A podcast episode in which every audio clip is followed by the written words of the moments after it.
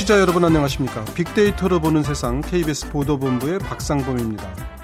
잘 실감이 나지는 않지만 오늘이 빅데이터로 보는 세상 2017년 마지막 시간입니다.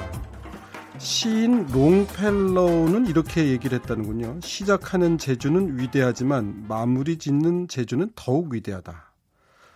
제 스타일로 말씀드리면 뭐 끝이 좋으면 모든 게 좋다. 예, 이런 끝이 좋으면 모든 게 좋다고 하는데 마무리를 잘 하는 방법은요. 지나간 것은 지나간 대로 그런 의미가 있다고 인정하고 툴툴 털어버리는 게 아닐까요? 우리가 걱정하는 일의 80%는 일어나지 않는다고 합니다. 대부분은 쓸데없는 걱정이라는 거죠. 그러니까 이 시간에는 빅데이터로 보는 세상에 집중을 해 주십시오. 아, 이번 한 주는 올해를 마감하는 연말 특집 아듀 2017을 진행하고 있습니다. 마지막 시간으로 오늘은 2017년을 달군 화제의 키워드를 사회 뉴스 중심으로 살펴보겠습니다. 네, 키워드 사회 뉴스를 중심으로 살펴볼 텐데요. 빅 커뮤니케이션의 전민기 팀장 나와 있습니다. 안녕하세요. 네, 반갑습니다. 전민기입니다.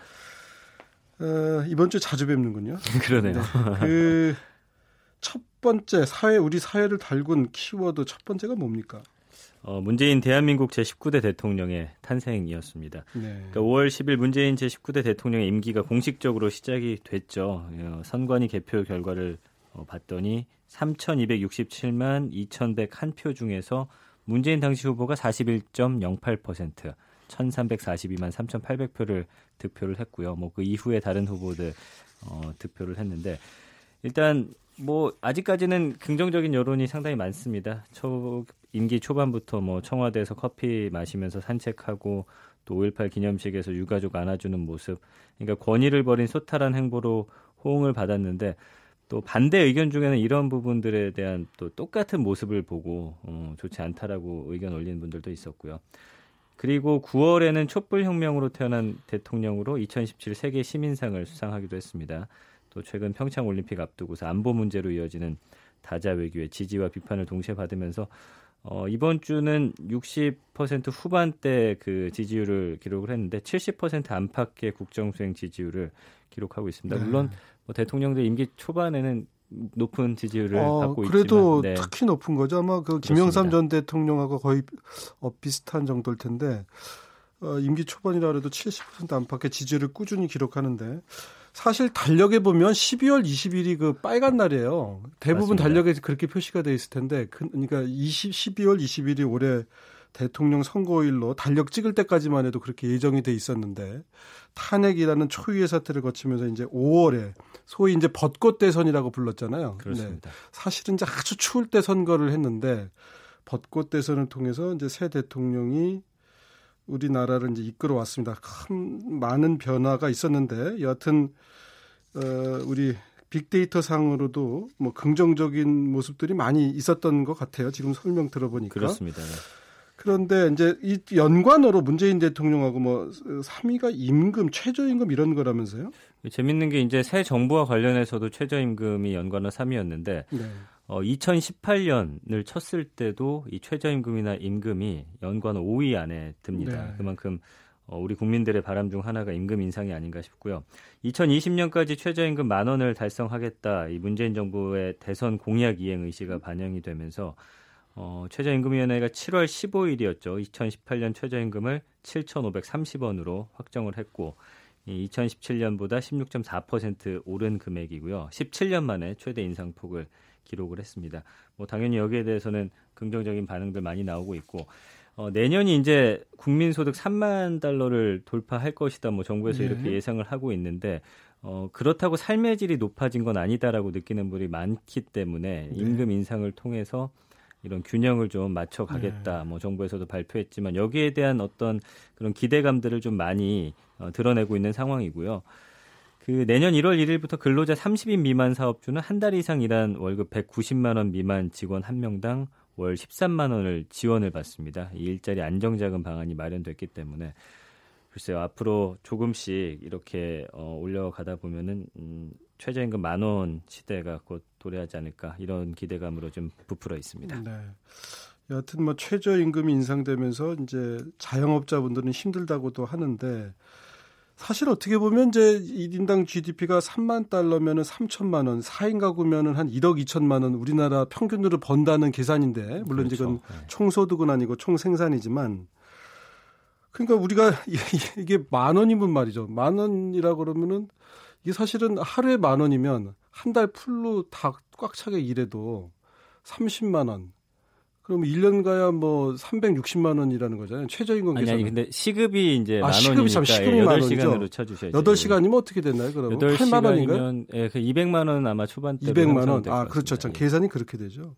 그렇다 하더라도 그 우리나라 1인당 총생산하고 비교해 보면 많이 좀 부족한 액수죠. 예, 예. 그러니까 아마 뭐 미국이나 유럽은 그 인건비가 비싸서 사람 쓰는 일은 다 비싸다고 하는데 그래도 나라가 같은 돌아가잖아요. 그러니까 우리도 그 임금을 감당할 수 있는 구조로 맞습니다. 사회 구조를 만들고 경제 생산 구조, 서비스 구조를 경쟁력 있게 좀 만들어 가야 하지 않나 하는 생각도 같이 하게 돼요. 사실 중요한 게 그 OECD 30 9개 나라 중에서 삶의 질이 우리나라 29위로 조사가 됐습니다. 그러니까 네. 3만 달러를 돌파한 나라는 얼마 되지 않지만 삶의 질은 2011년부터 꾸준히 하락하고 있다라는 게 이 자료에서 증명이 됐기 때문에 네. 어, 국가의 어떤 전반적인 성장 플러스 우리 국민들의 어떤 만족도라든지 네. 삶의 질도 함께 좀 음, 좋아졌으면 합니다. 빅데이터로 살펴본 여론은 새 대통령이 좀 임금 인상을 좀 해줘서 우리 모두가 어느 정도는 먹고 살 수 있기를 바란다 하는 뭐 그런 뜻으로 이해를 하겠습니다. 그렇습니다. 다음 키워드로 넘어가 볼까요? 포항 지진하고 수능 연기, 특히 수능이 연기되면서 지진과 수능 관련 키워드가 정말 많이 어, 등장한 한 해였고요. 지난해 아 지난 올해죠. 9월 아 지난해 9월 10일 경북 경주에서 발생한 규모 5.8의 지진에 이어서 역대 두 번째 규모의 지진이 11월 15일 오후 2시 29분에 발생을 했습니다. 5.4의 지진이었고요. 이때 당시 뭐 시설물 피해도 2만 7천여 건 정도가 접수가 됐고 피해액도 551억 원, 경주 지진의 5배가 넘는 수치였습니다. 여진도 뭐 70회 정도 발생하면서 이때 당시 전날 어, 수능 전날 한 8시 오후 8시가 지나서 수능을 일주일 연기하겠다 발표가 네. 나면서 정말 많은 수험생들과 학부모들 혼란스러워 했습니다. 다행히 모든 수능들 무사히 치르게 됐고요. 어, 그러면서 수능과 관련해서는 정말 연관어와 더불어서 키워드 자체가 언급이 어, 네. 천만 건 이상 된 그런 한 해였습니다. 전날 밤에 참 연기하는 경우가 드물었는데 거의 없었는데 네. 그리고 사실 이제 경주 지진도 컸지만 포항 지진은 이렇게 수도권에서 느끼는 체감적으로는요 아무래도 진앙이 얕아서 그랬는지 뭐 저도 뭐 이렇게 깜짝 놀라서 뛰어나올 네네. 정도였는데 특히 이제 그 아파트 실내에 있거나 좀 누워 있는 분들이 그 체감을 더 강하게 한 것 같더라고요. 밖에 있는 분들은 뭐 그랬냐 이러시던데 안에 있으니까 그래서 더 많은 분들이 이제 지진이 우리나라에서 일상화되고 음. 우리의 생명과 재산을 위협할 수 있다는 거를 정말 실감하게 된 것 같아요. 맞습니다. 그래서 거기에 좀 대비해야 되는다 이런 생각하시는 분들도 많아졌다 그러죠. 그러다 보니까 지진 연관어로 뭐 프레퍼족이라든지 생존 배낭이라는 단어들 많이 네. 그래서 얼마 전까지 사실 남의 일처럼 여기다가 이제는 집에다가 이런 구호 물품 같은 것들 구비해 두시는 분들 많이 늘어났고요. 프레퍼족이라는 거 이제 미국이나 영국에서 사실은 종말론이 확산이 되면서 어, 경제 대공황 또 전개되면서 1929년을 전후로 처음 등장한 단어인데 영어에서 이제 준비를 뜻하는 prepare의 prep에서 네. 이제 er을 사람을 붙여가지고 만든 단어고요. 어, 개인이나 뭐 국가의 힘으로 해결이 불가능한 이런 위협들의 발생 빈도가 증가하면서 불안감을 느끼는 현대인들이 많은데 일본엔 이런 분들 많았었는데 한국엔 거의 드물었었거든요. 근데 네. 예. 올 한 해 이런 무언가 아 재난이라든지 이런 거에 네. 준비를 해야겠구나 하면서 북한의 핵 위협도 네. 먼저 그런 어, 위기감을 저기 더 높였을 테고요.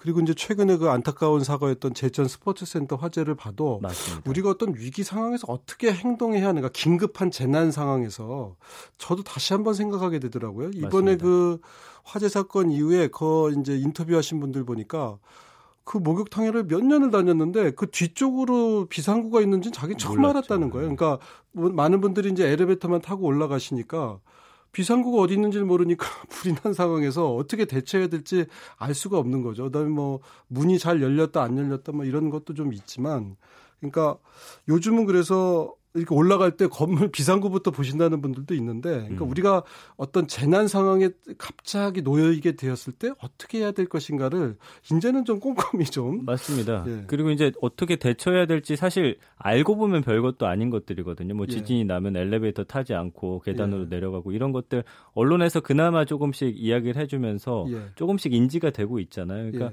이런 것들을 반복적으로 쉬운 네. 것들이라도 계속해서 이야기를 해주면 온라인 커뮤니티에서 네. 그런 얘기들이 많이 많이 오간다. 그렇죠. 이제 프레퍼족 같은 경우는 생존 커뮤니티를 중심으로 정보를 교환하면서 재난에 대비를 하고 있는데 뭐 프레퍼가 준비해야 할 100가지라든지 전시 일반 행동 요령, 뭐 생존 배낭 꾸리는 법, 그리고 뭐 지진이라든지 해일 이런 때 대처 요령 같은 것들 기술 공유하고 있고요. 전쟁이나 재난 관련 뉴스부터 파악하고 비상 식량, 뭐 휴대용 화로, 정수살균제, 방독면 이 필수 생존 용품을 집에 미리 구비해 놓는 게 이 프레퍼족들의 필수인데 이제는 가정마다 이런 것들 하나씩 꼭 좀 구비해 놔야 되지 않을까 네. 이런 생각 저도 해봤습니다. 그리고 조금 뭐 다른 얘기긴 하지만 이제 갑자기 이렇게 심정지가 오시는 어르신들도 있는데 그랬을 때 본인은 어떻게 할 것인가 또는 어떻게 그런 분들을 도와드려야 할 건가? 우리 저희 음. KBS 아나운서 한 분도 갑자기 그런 심정지 상태가 온 등산 중에 아, 그 구, 네, 구한 네. 적이 있어요. 네. 그런데 이제 그 핸드폰으로 119에 전화를 해서 그 안내에 따라서 했다 그러더라고요. 아. 그래서 큰 일을 겪으실 뻔한 분은 이제 구했는데 그 이제 심정지가는 아니더라도 하여튼 순간적으로 어떤 몸에 무리가 왔을 때 벤치에 앉아 있다가 그런 경우가 있는데 네. 그럴 때는 일부러 이렇게 쓰러지는 게 좋다는군요. 왜냐하면 음. 그냥 앉아 있으면 지나가는 분들이 그냥 저분이 아, 앉아 있나 그렇죠. 보다 네네. 이런데 쓰러지면 어 이상하다라고 인지하니까 음. 아주 급한 상황에서는 일단 먼저 쓰러지는 것도 방법이 아닐까. 제가 그 일을 겪으면서 보면서 네네. 그런 생각도 들더라고요. 하여튼 위기 상황, 긴급한 재난 상황에서 어떻게 행동하고 또 다른 사람을 어떻게 도와줄 수 있나. 어떻게 도와줄 수 있나도 사실은 좀 생각해 볼 필요가 있지 않을까. 그렇습니다. 이 관련 지금 소식을 정리하면 생각이 드네요. 자, 지진과 수능 소식까지 살펴봤는데요. 올해 마지막 금요일인데 노래 한 곡 듣고 가야죠. 네, 올 한해 정말 10대부터 어, 50대까지 많은 사람들이 사랑했던 노래 중에 윤종신의 존니라는 곡인데요. 네. 정말 어, 요즘에는 보기 힘든 음, 전 세대를 아우르는 그런 인기곡이었습니다. 네, 그 보통 이제 아이돌이라고 하는 젊은 그룹들이 이제 사 휩쓰는데 윤종신 씨만 해도 관록의 가수인데 네네. 이른바 이제 역주행을 했다는 거죠.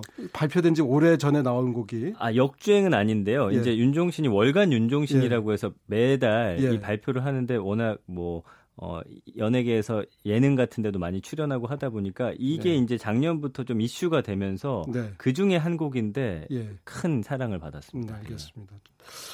저도 윤종신 씨에게 한번 여쭤보고 싶군요. 존니? 윤종신의 존니 들어보겠습니다.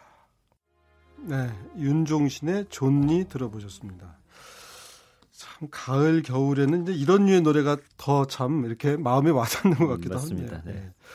자, 이제 세 번째 소식으로 넘어가 볼까요? 랜섬웨어는 좀 이게 무슨 말인가 싶으신 분들도 있을 텐데 이거부터 좀 용어부터 좀 설명을 해 주시죠. 네, 이제 몸값이라는 랜섬과 소프트웨어의 합성어 랜섬웨어인데요. 어, 올해 이제 어, 초쯤에 이런 랜섬웨어 공격이 전 세계를 강타했고 또 대한민국에도 이런 공격들이 이어지면서 큰 이슈가 됐던 사안입니다. 시스템을 잠그거나 데이터를 암호화해서 사용할 수 없도록 만들어서 금전을 요구하는 악성 프로그램이고요. 2005년부터 본격적으로 알려지면서 뭐 전 세계적 공공기관이라든지 기업, 개인 PC 등에 급증을 했습니다. 한 회사가 발표한 2016년 랜섬웨어 동향 결산을 봤더니 지난 2016년 1월부터 12월까지 어, 차더, 사전 차단된 랜섬웨어 공격이 총 397만 4천 건으로 나타났고요. 이 해마다 과격해지고 위험해지면서 보안 위협도 덩달아 높아졌습니다. 음. 국내에서도 올해 뭐 특정 게임 플레이를 요구하는 랜섬 마인이라든지 뭐 호스웨어 이런 것들이 잇따라 발견이 되면서 어, 여기에 대한 이슈가 함께 부각된 이유는 음, 나중에 이제 그때 당시는 비트코인이 크게 사회적으로 네. 자리 잡지 못했을 텐데 네. 어, 이것과 함께 연관이 되면서 올해 네. 연말까지 랜섬웨어가 많이 언급이 됐습니다. 그러니까 컴퓨터를 하여튼 못 쓰게 하고서 대신 돈을 달라 이제 이러는 거잖아요. 그렇습니다. 그러니까 그런 네. 컴퓨터 프로그램 자체를 어떻게 보면 인질로 잡고 한다는 얘기인데 소셜 미디어상의 반응은 어땠습니까? 지난 1년간 반응이 한 137만여 건 정도 언급이 됐고요. 어떻게 예방할 수 있는지에 대한 검색과 정보들에 관한 키워드가 연관에 많이 올랐고 백신 보안 방법 등의 키워드, 한국 인터넷 진흥원이라든지 뭐 업데이트, 랜섬웨어에 대한 두려움이 많았지만 의외로 귀찮다라는 반응들이 음. 많았고요. 저도 사실 미리 예방하진 않았었거든요. 그러니까 어떻게 해야 예방을 할 수가 있어요? 이게 이제 프로그램 인터넷 진흥원이라든지 그 백신 프로그램에서 이것을 무료로 나눠줬습니다. 그러니까 네. 컴퓨터에 이것을 깔고 뭐 하는 여러 가지 시간들이 좀 걸리다 아, 좀 보니까 번거롭다 이제 예, 이런 얘기군요. 두렵지만 예방하기 위해 나온 방법들을 이행하기는 좀 귀찮아지 않아도 되지 않느냐 이런 반응들도 음... 있었고 그러니까 대다수의 분들이 걱정은 하면서 또 네. 막상 또 실천하지 않는 또 그런 이중적인 모습을 네. 보였습니다. 우리 저도 그렇습니다만 이제 컴퓨터 세상이니까 이런 암호 관리부터 좀 잘 할 필요가 있고 또 좀 잘 모르는 데서 온 문자나 뭐 이런 것들 메일 이런 것들은 안 열어보는 그것도 좀 습관이 돼야 되겠더라고요. 그렇습니다. 그러니까. 예. 자꾸 이제 회사에서도 그거 6개월에 한 번씩 바꾸려는데도 저도 귀찮아서 아, 또 바꿔야 하나. 이러는데 네. 사실은 뭐 내 집 앞을 내가 지켜야지 누가 지키겠어요. 그렇습니다. 근데 조금 전에 말씀이 아까 비트코인을 달라고 그랬다고요? 랜섬웨어를 공격하면서? 그렇습니다. 이때 당시에 이 워너크라이라는 랜섬웨어였는데 이 암호화된 파일을 푸는 대가로 올해 초에 한 300달러 상당의 비트코인을 요구를 했었고요. 얼마는 아니네요, 그러면. 그렇죠. 근데 네. 워낙 이게 한두 가구가 당하는 게 아니라 뭐 아. 수만 수십만 뭐 많게는 그러니까 수백만까지 아, 되다 보니까 워너크라이라는 공격하는 사람 입장에서는 수억 원을 벌어도 네. 내는 사람한테는 그 얼마 안 되잖아 34만 원만 내면 돼 뭐 이런 개념인가 보군요. 왜냐하면 솔직히 가정에서는 천만 원 내라고 하면 네, 이거 그, 그냥 안 내겠죠. 네, 차라리 그냥 그러니까, 컴퓨터 예. 없애겠다고 그럴까봐 네. 야 비교적 그 뭐 적은 금액이야 이제 이런 식으로 교묘하게 그렇습니다. 요구한다 이런 얘기군요. 이 당시가 이제 1 비트코인이 200만 원 선이었어요. 지금 네. 2천만 원 지났지만 그래서 해커는 알파벳과 숫자가 섞인 비트코인 계좌를 안내하면서 7일 이내 비트코인 보내지 않으면 삭제하겠다 이렇게 협박을 했습니다. 어... 이 비트코인 계좌 만들 때 아이디하고 패스워드 외에 개인정보 입력할 필요가 없기 때문에 익명성도 보장되고 이게 어, 이제는 이런 검은 단체라든지 예. 이런 데서 비트코인을 많이 요구하거든요. 물론 북한도 많이 연관돼 있다라고 네. 하다 보니까 랜섬웨어하고 비트코인이 함께 이렇게 이슈가 된한 네. 해였습니다. 랜섬웨어 얘기 듣다 보니까 어디 영국 쪽 어디서 발표한 자료를 보니까 그 해킹의 순서로 해킹의 실력을 순서로 나라별로 매겼는데 네. 1등이 미국이고요. 네. 2등이 러시아인가? 그다음에 음. 뭐 중국이 3등인가 그러고 북한이 당당히 7위에 이름을 음. 올렸더라고요. 그러니까 북한의 해커들, 해킹 부대들, 군에서 운영하는 해킹 부대들의 실력이란 게 네. 우리의 상상을 초월하는 모양이에요. 그러니까 그렇습니다. 아마 각별히 좀 조심하지 않으면 언제 어떤 방식으로 자료를 몽땅 뺏기는 정부기관에서도 지금 막 해킹당했다 그래서 국방부에 주요 계획이 해킹당했다고 하는 정도니까 조심해야겠습니다. 자, 네 번째 소식은 좀 즐거운 소식이군요. 네. 방탄소년단. 네. 정말 방탄소년단의 활약을 빼놓을 수가 없고요. 제가 이제 빅데이터 조사하면서 한 해 동안 이렇게 많이 언급된 단어가 있었나 싶을 정도로 어제 오후 6시 기준인데 네. 7,451만 건 정도가 언급이 됐습니다. 하하. 그러니까 연일 최고 최단 최초 기록을 세운 방탄소년단이 올 한해 정말 국내에서 놀라운 성과를 거두게 됐고요. 특히 미국 시장에서 이들의 네. 음악과 활약에 주목했다라는 게 정말 어, 우리가 짚어봐야 할 점이 아닌가 싶습니다. 그리고 뭐 올해 국내에서 2월 봄날, 9월 DNA 연이어 곡을 선보이면서 인기를 얻었고요. 2017 미국 빌보드 Music Award에서 Top Social Artist 상을 수상하면서 한국 최초 기록을 세웠습니다. 특히 7년 연속 수상해온 저스틴 비버라는 정말 세계적인 네. 가수를 저지하면서 이 따는 타이틀이라 정말 더 눈길을 끌었고요. 이후 9월 발매한 곡 같은 경우는 빌보드 핫100 어, 29위까지 올랐고 빌보드 200 7위에 동시 진입하면서 승승장구를 했고요. 11월에 미국으로 떠나서 미국 3대 음악 시상식 MMA 뮤직 아메리칸 뮤직 어워드에서 케이팝 그룹 최초로 17개 공연 중 16번째 피날레 무대 바로 전 무대였기 아, 때문에 중요한 저 무대였죠. 예, 여기서 정말 제가 그 몇 년 전에 세븐이라는 가수가 미국 네. 무대에 진출하러 갔다가 몇 년을 노크를 해도 도저히 그 벽이 너무 높더라. 네. 돌아와서 인터뷰하는 걸 제가 본 기억이 있어요. 네. 그러니까 몇 년 전만 해도 참 미국 무대라는 게 우리가 이제 중화권이라든가 아시아권에서는 뭐 다 한류가 음. 어, 다 인정해 줬지만 역시 미국은 조금 힘든가 했는데 싸이가 한번 뚫어놔서 그런지 네. 또 싸이하고는 전혀 다른 종류의 음악인데요. 다른 종류죠. 그러니까 예. 미국 시장이 굉장히 또 보수적인 게 라틴이나 본인들의 음악은 굉장히 또 이렇게 잘 평가를 하면서 네. 그 이외의 국가들의 노래 같은 경우는 사실 네. 잘 받아들이지 않습니다. 그리고 네. 그동안 미국 시장에서 인기 있었던 곡들 보면은 뭐 마카레나라든지 그렇죠. 이런 예.